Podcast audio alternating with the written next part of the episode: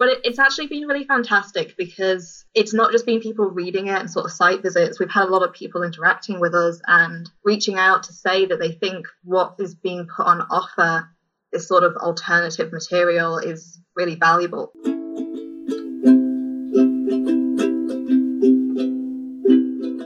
Hello, everyone, and welcome to the Mountain Cosmos. I am your host, Rouchelle Gilmore, a ski instructor and an all round mountain loving person. And this podcast is about capturing the many different facets of mountain life. I usually split my time between winters in Australia and Jackson Hole in the States. At the moment, I'm at home in Perth in Western Australia, where there are no mountains, if you didn't know that.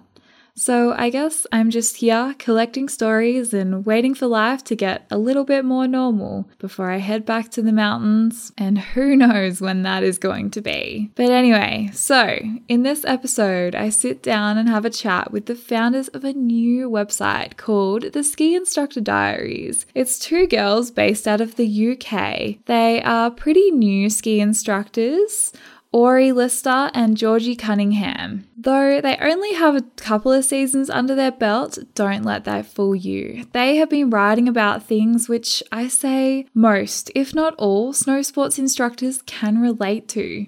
They decided there was a gap which needed to be filled. There were no other independent websites about what it's like to be a ski instructor. So that was the beginning of the Ski Instructor Diaries. They launched the site in June, so they're just at the beginning of their journey in this space. But the girls tell me that they've been getting some great traction and support from people around the world, and I've noticed some of their articles popping up in quite a few different spaces, and that is why I decided to get them on the show. In this chat, we get to know them and why they started the site, as well as touch on ski instructing and being a legitimate career path. If you are a ski instructor who is listening, you would know that being a ski instructor, you're constantly being questioned about your career by people who are out of the ski industry. I know that I can definitely relate. But anyway, I don't want to hold this conversation up any longer. It is time to meet the brains behind the Ski Instructor Diaries. So maybe, Ori, do you want to go first? Yeah, go on. yeah. Tell me a little bit about uh, yourself. Hi, I'm Ori.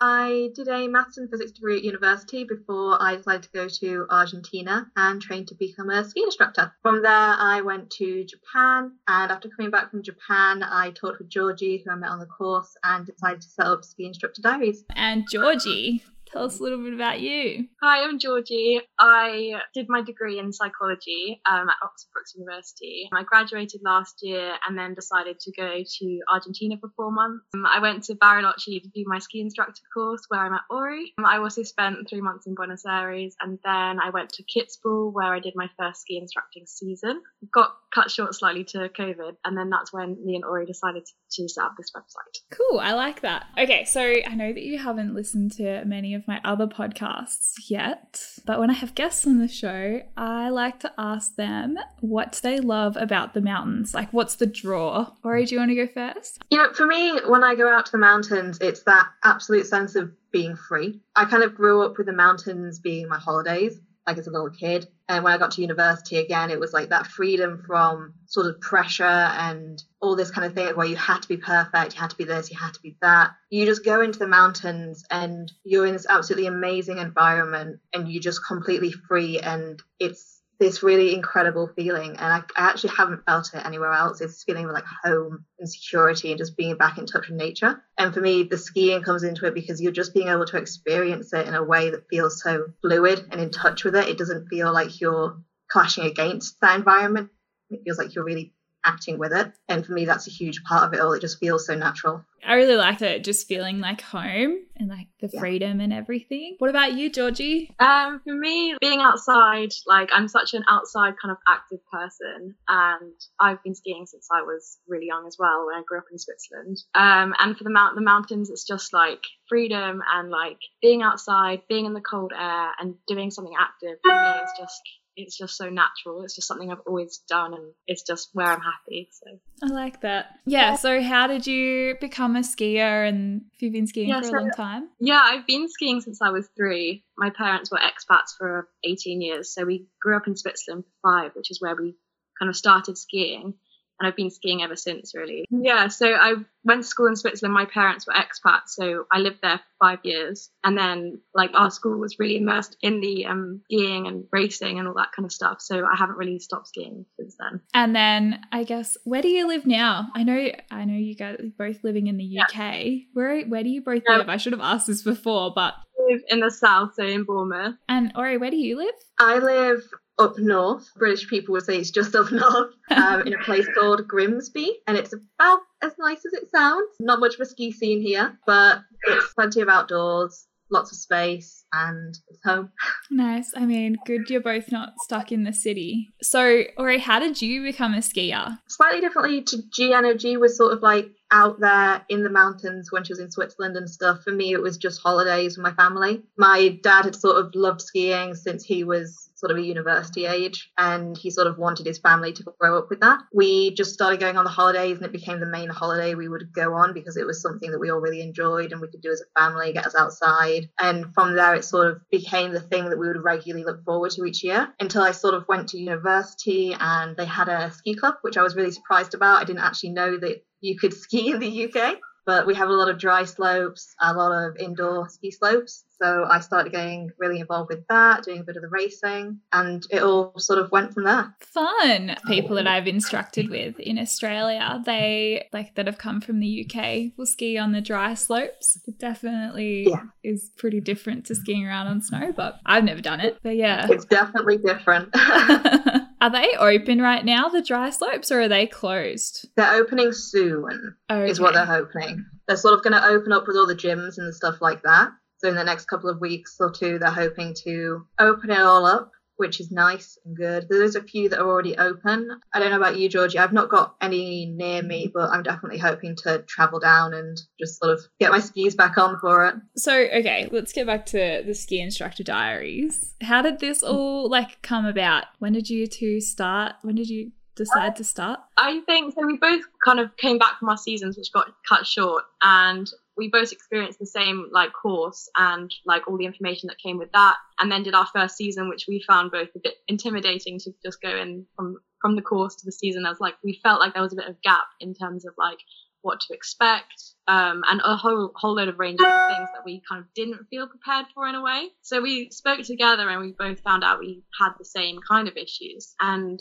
therefore we we thought we could help other people in the future going from what we did help them for their first seasons and stuff like that. Okay so you both did the like ski instructor courses. Is that like the long ones not just like doing the pure certification? Yeah we both went to argentina and our course was six weeks long. It was actually an austrian course in argentina yeah. but it was really amazing. And i think we were both hoping to go to japan afterwards but it didn't quite work out for georgie with the visas. Um, but yeah, it was a really good course and it was quite small, so we got to know everyone quite quickly, which was really nice. And so you were in Japan. Whereabouts were you working? Um, I was working at a little resort called uh, Sapporo, and it was on the island of Hokkaido. So we got lots of snow all the time, which was really funny because they were saying there's no snow this season, there's no snow, and I was standing there going, "What do you mean there's no snow? This is the most snow I've ever seen in my life. But it was fantastic little resort. Definitely fell in love with it. Um, I did a season in Niseko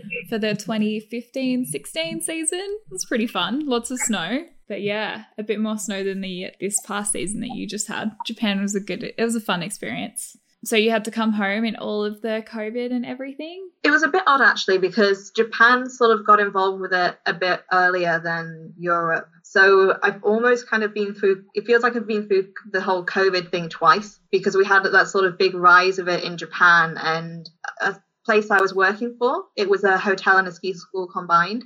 And we had a lot of measures put into place. So we were actually able to sort of hold on for nearly the whole season. So I ended up coming home early, not because the resort closed, but because of the flights. The UK was sort of saying, we're going to pass this law that will let us close the airports at any time we want to. And that was the issue for me. So I had to try and get home before they could pass that law, which in the end they never put it into motion, which was kind of frustrating because I left a month early. But I didn't have health insurance once my job ended, so I kind of was, didn't want to risk it. And Georgie tells us how she had to come home in quite a hurry back to the UK from Austria during, you know, all the COVID time. Our ski school was connected to a hotel, and suddenly we got like 200 cancellations for our hotel. Um, and then they were like, the Austrian government was basically like anyone who doesn't live in Austria has to leave within 48 hours. So our, our season was cut short quite dramatically, and everyone was booking last minute flights and stuff like that. So yeah, I came home uh, in March. it was definitely a crazy time. I was in America, so it was like denial, denial, denial, denial, and then just like bam. Yeah, exactly that. you need to go home in like like a few days as soon as you can get on a flight, basically. Yeah. Yeah. Okay. Let's get away from stupid COVID. It's like destroying my life. Okay. So when did you both start instructing? You started instructing last year. Was when you Yeah. did your course? Cool. So Yeah. why why did you decide to become instructors? What was what was the um, draw?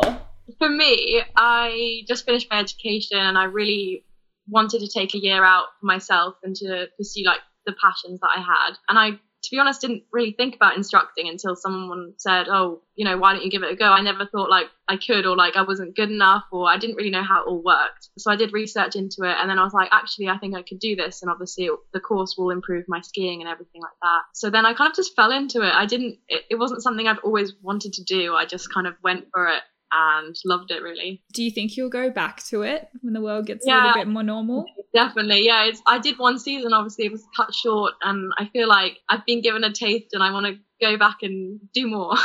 Uh, what about you, Ori? How did you? Why did you decide to become an instructor? A little bit of a oddish story with it. In my first year at university, when I was in my ski club, I actually had a really bad accident and I couldn't ski for three years. I couldn't jump or walk properly or anything. Um, it was pretty life changing for that sort of period of time until I recovered. And I knew I wanted to get back onto the snow because it was something I'd been working so far so hard for because it was a ski accident as well. And I knew that when I wanted to go back to skiing, I wanted to do it right. I wanted to do it of where I knew I was going to be skiing safely with the correct technique because it was sort of stuff that I hadn't thought about when I was at uni and skiing at that level. I was just sort of saying, oh, I can ski. I think I'm a good skier. And the reality was my technique was pretty shocking back then. So I was kind of considering ways in which I could sort of reclaim that time on the mountain, but also know that I was skiing with the correct technique, that I wasn't going to hurt myself. And I also really loved skiing and wanted to sort of share that with people. So if I took a course I could improve myself and sort of learn how to teach other people on how to love that mountain, get into it, but also how to stay safe with it all. And sort of at the start, I wasn't sure if it was going to be something I would stick with so long. I didn't really think that I'd be that good at it, to be honest. I especially thought I wasn't going to enjoy doing things like teaching kids. And then I started teaching and completely fell in love with it and even fell in love with teaching the little kids, which was really funny for a lot of people who knew me. yeah, I think this in terms of like being able to share your knowledge and your passion with people who might not realize that they really enjoy it or learn so much within a small space of time. I think there's something really special about our job. Yeah, it's pretty fun. I mean, you two are kind of only really just starting, you know? Yeah. Only a couple of seasons in, really. It definitely does get even better, like, as time goes by. So, did you both spend a lot of time teaching kids this past season, or was it a bit of a mix? It was a mix. Um, I was quite lucky in terms of our hotel was um, a five star hotel, so our clients were mostly private. So I was either teaching kids one on one or adults as well. So I was quite lucky. For me, we had, when I sort of got to my resort at the start, they were kind of trying us out with every single class to see what we fit best with. And to my surprise and everyone else's, I was really good with the little kids. I think I sort of had that, I was the same height as them for one, um, and a little bit of playfulness. So I sort of bonded with those little ones quite well. And it sort of went from there. I started getting some private lessons from it, from the group lessons to little kids. And then sort of I'd be recommended from one family to another family to another family because the little kids really loved doing the lessons and stuff. And I ended up sort of and specializing with the little kids. And it really was the quite young ones, sort of three to five years old, that I would teach most often. Fun. I definitely cannot do the little kid thing all the time these Yeah. days. I've definitely like done my time with the little snot balls. I think it's, it's it's funny though because what I really love about teaching the really little kids is I found that as we get older, we almost get ashamed to be really having fun and to show that we're really enjoying something. And when I have a class of adults, like I, I enjoy teaching adults too, but they will be silent so much of the time, and they've got their buffs all the way up to like their eyes and the goggles down, and it's so hard to get feedback from them and find out like if they're really enjoying it. And so much of the times I've thought, oh, they're not enjoying this lesson. Then I get to the end and they're all smiles and laugh, laughing. And I'm going, oh, I wish I knew earlier that you were enjoying yourselves. But with the little kids, when they enjoy something, they're so, so happy about it. And they'll be giggling and laughing and they'll be screaming that they're having so much fun. And for me, that's just great because it's like, yes, we're having a great time. Let's enjoy this. And let's not be ashamed of the fact that we're having a good time.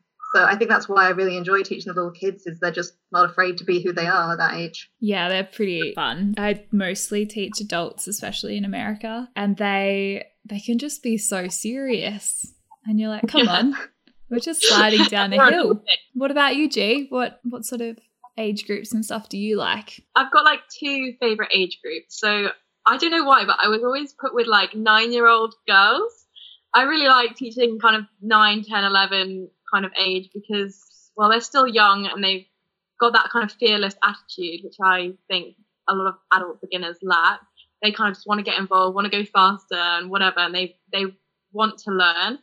And also you can have like a normal conversation with them, I think, like rather than the smaller, smaller kids, you kind of have to baby talk them a bit and you're in kindergarten. It takes them a while to understand like the movements and everything like that. So I really enjoyed teaching kids of that age. But also I like teaching kind of older couples or women who are kind of nervous. I found it really rewarding to kind of get them through that barrier of feeling nervous psychologically. Um, to be able to ski, I had a lot of clients who kind of came in even not even thinking they would be able to ski, just kind of booked a couple of lessons just to see like what it was like and kind of left the week being like, oh, I can actually ski and I can do this. Whereas they came with no expectation. It's so funny with women and how they get so nervous that in that Yeah. kind of like mid 30s and like upwards, they're like Exactly. so scared. it's where if you haven't been, been brought up like with it as in like being normal, I think a lot of adults it is quite scary because it is an extreme sport. Obviously, it's so different to any other sport. I think adults get really nervous and kind of breaking that barrier for me was probably the most rewarding thing that I did this season. Nice. Um, so I wanted to ask you to a little bit more about the instructor diaries. Like, how's it all going so far? I guess you're what a little over a month into like launching it now. How's it all going? It's going really well. Um, I think it's actually taken us by surprise at how well it has done. I don't know about you G, but I kind of thought we were going to fly under the radar for quite a while, just sort of building stuff up. And obviously, because we've not got the summer courses going on right now, I was thinking maybe it won't be till sort of next winter when we get sort of instructors who are new to it looking at the website. So I don't think either of us were expecting the sort of response that we got at the start. And it's very quickly sort of keeps growing. So we're getting like thousands of views on some of the articles and sort of sitting there going, oh, that's that's a lot of people reading what we're putting out there. But it, it's actually been really fantastic because it's not just been people reading it and sort of site visits. We've had a lot of people interacting with us and reaching out to say that they think what is being put on offer, this sort of alternative material, is really valuable and sort of mm-hmm. quite hard hitting for some instructors who are sitting there saying, well, because I wasn't at the level to access a lot of the material, other organizations or groups were putting out, they felt sort of not involved. And now they feel like they are, and they feel like their viewpoints and the sort of stuff that they were looking for is being provided. And that's what it was all about for us. It was sort of building that community up. And it's so nice to see that happen so quickly, frankly. Yeah. Yeah. I think maybe people have a little bit more time at the moment Yeah. to sit down and read it as well. Um, what about Jay? Do you have do you have anything to add to that? Yeah, I mean, it's it's kind of like a two way thing for us. It's been super fun to kind of build a website and to like have content out there for people to read. But then the flip side is we're getting loads of people come to us with like their experiences or like we've got a one quick question every week. So we, we're gathering like data for the industry and people are commenting or they're they they want to come and do guest articles and stuff like that. So there's like a two way thing where I feel like we're building a small community, which I think we wish we had before we started, to be honest, and to be able to help other people who were in our position, say when we started, is I think something quite special. Like we want to help people. I mean, I've been instructing for quite a few years now, but just like sitting like flicking through a couple of the articles, I'm like, yep, I agree with that. Yep, I agree with that. Like just to have that like kind of shared experience, I think is really valuable. I mean, obviously I've never met you two before except for today. Yeah, it's it's not just my friends and I sitting around talking about difficult kids and, you know, those kinds of things. So I know that you, looking through your website, you both have some more plans for the website, I guess, in the future. Yeah. Do you want to tell us about some of the plans for Ski Instructor Diaries? Yeah. Um, so we just keep doing more and more um, until we can't do more with it. Short term, we have the exercise library that should be coming out in the next sort of couple of weeks. And that's something that was really important for us to have on there. It's going to sort of be a database of exercises and drills that you could use in lessons. And the entire point of it is that it's community based. So we don't put in the submissions ourselves, but our community does. And then we categorize them, we help sort of neaten up the descriptions of it and upload them to this database. And then it's completely free completely accessible and instructors can search for something. So, say they have a class of six to eight year olds who need to work on edge initiation, getting their edging skills and their angling down they can search for that age group, they can search for that skill. If there's any props they had, they can search for that prop. And it will bring up a list of the exercises that will be suitable for that sort of lesson that our members have submitted. And I think that's really important because I didn't have anything like that. It was something that I really wanted. My handbook was in German, so the the exercises that were in my handbook, I didn't, I couldn't really access. So I was struggling to find those sort of exercises and drills that could sort of help diversify my lessons and sort of take them up a notch when things weren't working. So that's something we're really excited to put out. And then there's guides and books, merchandise. Yes. Um, so when me and Ori started talking about this website, we kind of came it in two different ways, but we kind of put them together. So for me, I think I talked a bit about how I found it quite psychologically reward, like rewarding to help people with kind of nervous issues or whatever. And I want to, I'm in the process of like writing a book about kind of overcoming these issues and helping instructors as well. Because we get taught a lot in a course kind of how to teach someone to ski, but you never get taught about kind of the psychological factors that you might come across, like when it's icy or weather conditions and other factors that might come into play when teaching someone to ski. So, yeah, I started writing a book about those kind of things. That's so interesting. We actually, in my system, I'm part of the APSI, so the Australian system, and we do talk about it but it's very like it's just lightly touched on that that yeah, could be exactly. a factor also when you when you've got someone on the mountain i don't know about your course but for us it was very like this is the teaching method and this is how you go through the steps but if you're stuck on a step because someone is in their head about falling or something like that it it's almost like you can't progress without touching on that kind of fear for, for me i think uh, it's something I'm quite passionate about, and I want to write and share those kind of things with people. Definitely. And it sounds like you'll probably have people kind of contributing to the website and, you know, sharing their yeah. experiences. I know yeah. I've definitely had a few people that have been pretty scared, either rationally or irrationally. And what you were saying, you were gonna, you want to do like merchandise and all that sort of thing with it. It sort of came about as me and G were sort of sitting there going, you know what, we'd really like our own little sweaters just with our little brand on and we were sort of joking about that. And then a couple of people that we'd sort of worked with and were talking about with it were going, oh, we'd love that kind of thing too. And we sort of sitting there going, well, you know, a lot of the sites do do a little bit of merchandise on the side. It could be good. It could help support the running costs of the site because right now it's just me and G sat at home typing away. So we're not we're not making any money out of it at all. So we're sort of going, well, maybe it can just help cover the running costs in terms of the subscriptions for the domains and stuff. And then we sort of looked at doing that, put some ideas out online to see sort of what people were thinking with it. And we had a really good feedback from it, a really good response. A lot of people were saying, actually, yeah, we'd, we'd like hoodies, we'd like water bottles, stickers, patches. So it's something that we're looking into. It's kind of hard to know with it all because you, you can't know until you start putting it out there, really. It's definitely something we're quite looking forward to because it would be nice to have something where it's like a little ski instructor merch of where you can sort of wear it. With a little bit of pride, say, yeah, I'm a ski instructor, this is cool, without it being, you know, your ski school's one or this or that or the other that you're not really meant to wear outside of lessons or something. Yeah, or like your system. I know like we have merchandise for our like system, but I would never really wear it.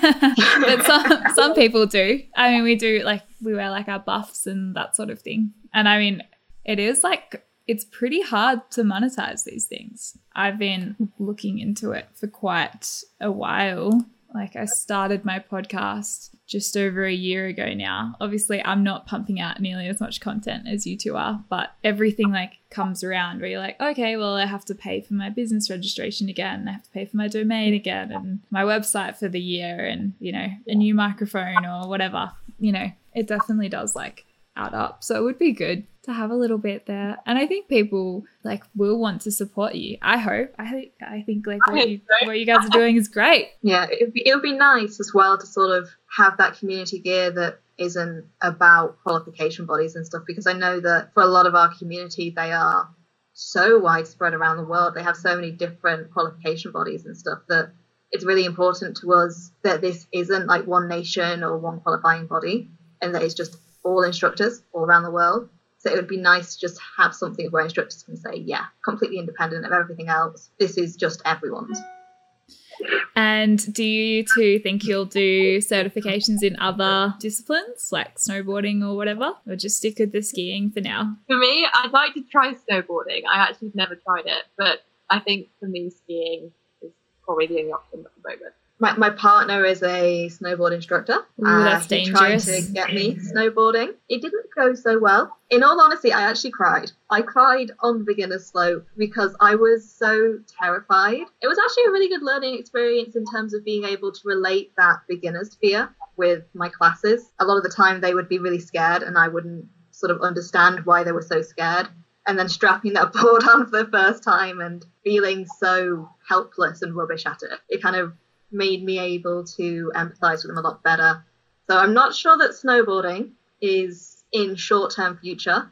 Long term, I, I, obviously would like to develop that skill, especially because I want to be going higher up uh, the qualification sort of ladder. And you do need a second skill at that point. But I'm actually really interested in adaptive snow sports, but it's finding somewhere where I could train in that because a lot of the resorts, especially the ones that I've worked in, they're, they're small so they don't have an adaptive facility, they don't have that equipment. So I'd probably have to go somewhere larger to train in that and where it could be used. I haven't done my adaptive certification, but we have, you know, there we have so many privates that go out for adaptive and quite a few people will get adaptive certified at my mountain each year which is great. And they like cover all the different types of disabil- disabilities. It's definitely growing here in Australia. I'm not so sure about other places, but yeah, they have an adaptive program in Jackson as well, but it doesn't seem as popular. I think just because of the type of mountain it is. Well, so maybe just tell me a little bit about you guys are reaching lots of different countries and everything. Is that correct? Yeah. And yeah, we are what sort of feedback have you been getting? So we've had about, which has been really, really cool to see that spread and to get that wider range of feedback as well, because we've been getting it not just from our age group, which was sort of the age group we were expecting, but also from the sort of old generation, some people who had retired as instructors and just were reading it to see what was going on in the scene nowadays and sort of feel connected again. The main sort of feedback we've been getting is people people are really thankful that it's there. And we actually get some quite emotional feedback. Some of it sort of tugs on the heartstrings a little bit of especially the piece we did recently on job shaming for ski instructors. It really resonated with a lot of people and we got a lot of feedback from that in terms of people messaging us saying, you know, it's something of where no one's been talking about it. And we feel like we're having to sweep this issue under the rug. And the fact that it's out there and people are talking about it now, it's kind of making them feel more welcome. Even when they've been in the industry for years and years and years, they're suddenly saying, you know what, I see my view represented now. And I feel like I can offer my opinion on this and feel that bit more valued or feel that what I do is almost not acceptable, but it's sort of more professional, I guess. Because I know in terms of when we set up the website, we were super shocked that there wasn't something like this already out there. Because if you search for, I don't know, a finance blog for people just getting into finance, you search for normal teaching positions. There's so much material and it sort of helps solidify this idea that that career is legitimate because it has this surrounding material on it. And the fact that our industry didn't have that seemed really weird. And for me, it kind of felt like it was impacting my ability to say, yes, this is a very legitimate career. It's not something that I'm just going to go and do for one season. So the fact that now we have this there, people are talking about it more, there's more resources, it's helping people say, yes, th- this is legitimate. This is something that I can do. Here's other people who have done it. Here are the people who are doing it and see what the experience is really like. Yeah, I actually really enjoyed that article. I read it the other day. I've been instructing for five years, back to back seasons. So I was just about to go into my 11th season right now. I've climbed through the levels and the experience and but people still question me they still question like my job, my career path, like why, like, yes, I went to university and did a double degree, but during that time, I was also like doing everything with skiing and getting to a stage where like skiing could just be my thing. I don't really need the rest of it. Some people think, oh, it's so cool. Like you're a ski instructor. How long are you going to do it for? And you're like, well, mm. I actually like could keep doing this. And then like I can completely understand like some of my friends that have only, that only did a season or two and they just really wanted to gather those valuable life experiences that you get as an instructor even if you only do it for a season or two it's like the people skills that you pick up ski instructing is like so valuable. Absolutely. You know, it makes me laugh when people say, oh, it's this dream job. You must be on holiday all the time. It's like, absolutely. I am in a holiday location all the time. You are correct. But I'm not on holiday. This is actually a job that when you especially do it properly, it, it's not easy. There's so many different attributes that come into it that so many other jobs don't have. You know, for one, we're outside all the time. We have to deal with that. We have to deal with different people every day. We are essentially athletes. We're always working, making sure that our bodies are in correct condition and looking after other people's bodies. And there's a lot of responsibility that comes with it. The exams, it, it costs so much money to get qualified. And I think people miss that fact. They just see a lot of people going off and going, oh, well, I'm going to go be a ski instructor. And they don't actually see the amount of work that has to go into it all, which I think is a shame because we all work really, really hard from, you know, from day one trying to get qualified. And I think that we should be proud of that fact and not sort of being told, oh, you're on holiday all the time.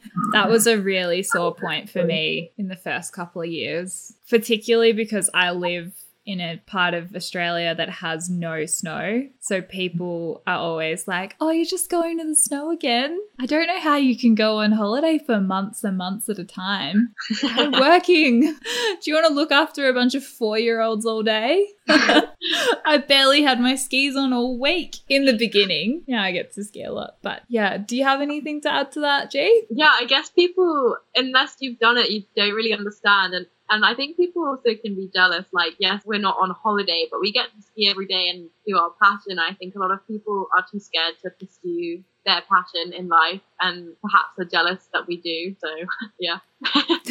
the jealousy is definitely a thing. And even just talking to family, like, oh, it's all right for some. And you're like, well, you made your choices exactly that. Even like I wrote a blog on my personal blog the other week and I sent it to a friend because they were asking about like they wanted to read something that I had written. And I said in one of the lines in my blog post, I said something along the lines of like ski instructing is a real job, something, something. And like he quoted me and then like threw it back at me and was like, ski instructing's not a real job. And I'm like, yes, it is. And you know how hard I work. You've seen me out there in my like uniform with the little brats. I think it is really funny at how often it comes up. It, it's very sad, but it's also quite funny. Because they don't know what it's like, all these people that are saying this. And if you said, Oh, I'm a maths teacher, that's acceptable. That's a proper job. You say I'm a ski teacher, and suddenly, oh, you're on holiday all the time. And it, it really does make me laugh because people tell us to go like there's that quote of go find a job you love you'll never work a day in your life but it actually comes with this whole clause of conditions that also have to be met and that's just ridiculous it's just not true like go find the job you love full stop. That's it. That should be the end of the sentence you know? It's i don't really understand why people put themselves through jobs they hate if they have another choice. And i recognize that i'm very lucky to have been able to go and to train and to go and do this. But I also think a lot of people do have the option. They're just afraid. They're afraid to sort of step back from it all and say, actually, I want to change something because I'm not happy with what I'm doing. And that applies to sort of all jobs and changing to whatever job. I think people nowadays are very afraid to step away from a routine they've built themselves and maybe work that they've put in for themselves. I know for me, I worked for four years on a maths and physics degree, and I'm not using that now. And you could be a maths teacher. I can definitely be a maths teacher. but yeah, it, there's a lot of people, especially ski instructors with degrees in academia, they get a little bit more stick, I find, because people say, oh, well, you wasted your time, you wasted that money on it all. And I don't think I wasted my time. I don't think I wasted my money. I, I have the qualification, I have the knowledge. I just recognize that I didn't want to do that anymore. I wanted to do something else, which, you know, for me was more important than sticking with something I didn't enjoy. For sure. Um, what about you, G? What do you think? It's similar. Like when I finished my degree and I kind of told people what I was going to do next, I was like, oh, okay. But like, I don't think people really understand sometimes. Like, you, if you've got a passion and you want to follow it, and if that makes you happy, then you should just go for it. And I think I agree with Ori in terms of a lot of people are afraid to go for it. Definitely. Like, I guess with the way that the world is right now, like, I know that I left America like totally in tears because I was leaving the job that I loved, the place that I loved being. Relatable. with like no like was like why am I leaving again? Like I don't want to leave and my visa I was supposed to be able to stay. but anyway, um I had a longer visa, long story short. And like that in itself, you know, you feel like you feel so isolated because you feel like no one else feels like this until you do start to talk to your friends about it. And I know, you know, a couple of months past like quarantine, a couple of months ago, a friend said to me, like out of the blue, just in a message, and was like sitting in Sydney, and they were just like, I realize now that I'm getting to spend time with my friends again here in the city, they hate their jobs, they hate their lives and I'm sitting here and I love my job and I love my life and I just want to get back to it and I'm not allowed to do it. I'm like, why do these friends of mine, particularly like you're all coming from a similar circle usually, they're always like jealous or why are you doing that? When are you going to buy a house? Blah, blah, blah. But then they're so miserable. And I face the exact same thing here. But. it's an interesting lifestyle. I like I appreciate that not everyone is actually cut out to be a ski instructor but the flack that people like you would never question someone for being an accountant you know? I mm. wouldn't. Maybe i would because i'm a ski instructor and that's way more fun but yeah. This has been fun. I really enjoyed chatting to you too. Yeah that was great. Thank you. Yeah i actually think this will be really like good for you guys that you know, maybe some people in Australia will be able to listen to this. And because I know that a lot of my friends will probably connect with some of the things that you two have been writing. And how many guests have you had so far? Just one from what I've seen. Yeah, we've had the one guest author. We've got about four or five who are currently working on pieces for us as well. So we're hoping to sort of keep that number up. We really like having those guest pieces and just having lots of different points of view on there. Cool.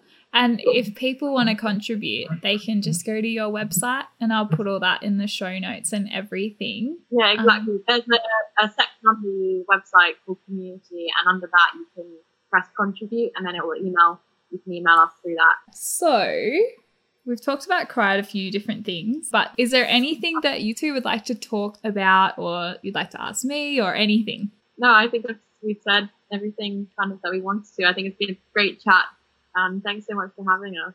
Yeah, it's it's been fantastic. It's it's been really nice to connect with someone else, sort of working on this side of ski instructing stuff in terms of communication side of it all, because there isn't that many of us, I don't think. And it's been really nice to have a chat with you and meet you. So thank yeah. you for that. It's been fun. I mean, what I do, it's a little bit different. I don't usually focus wholly on the skiing or the instructing mm. side of things, but I love to like mix it in there because I am a ski instructor. And Yeah. yeah, after all these years, it's a real job.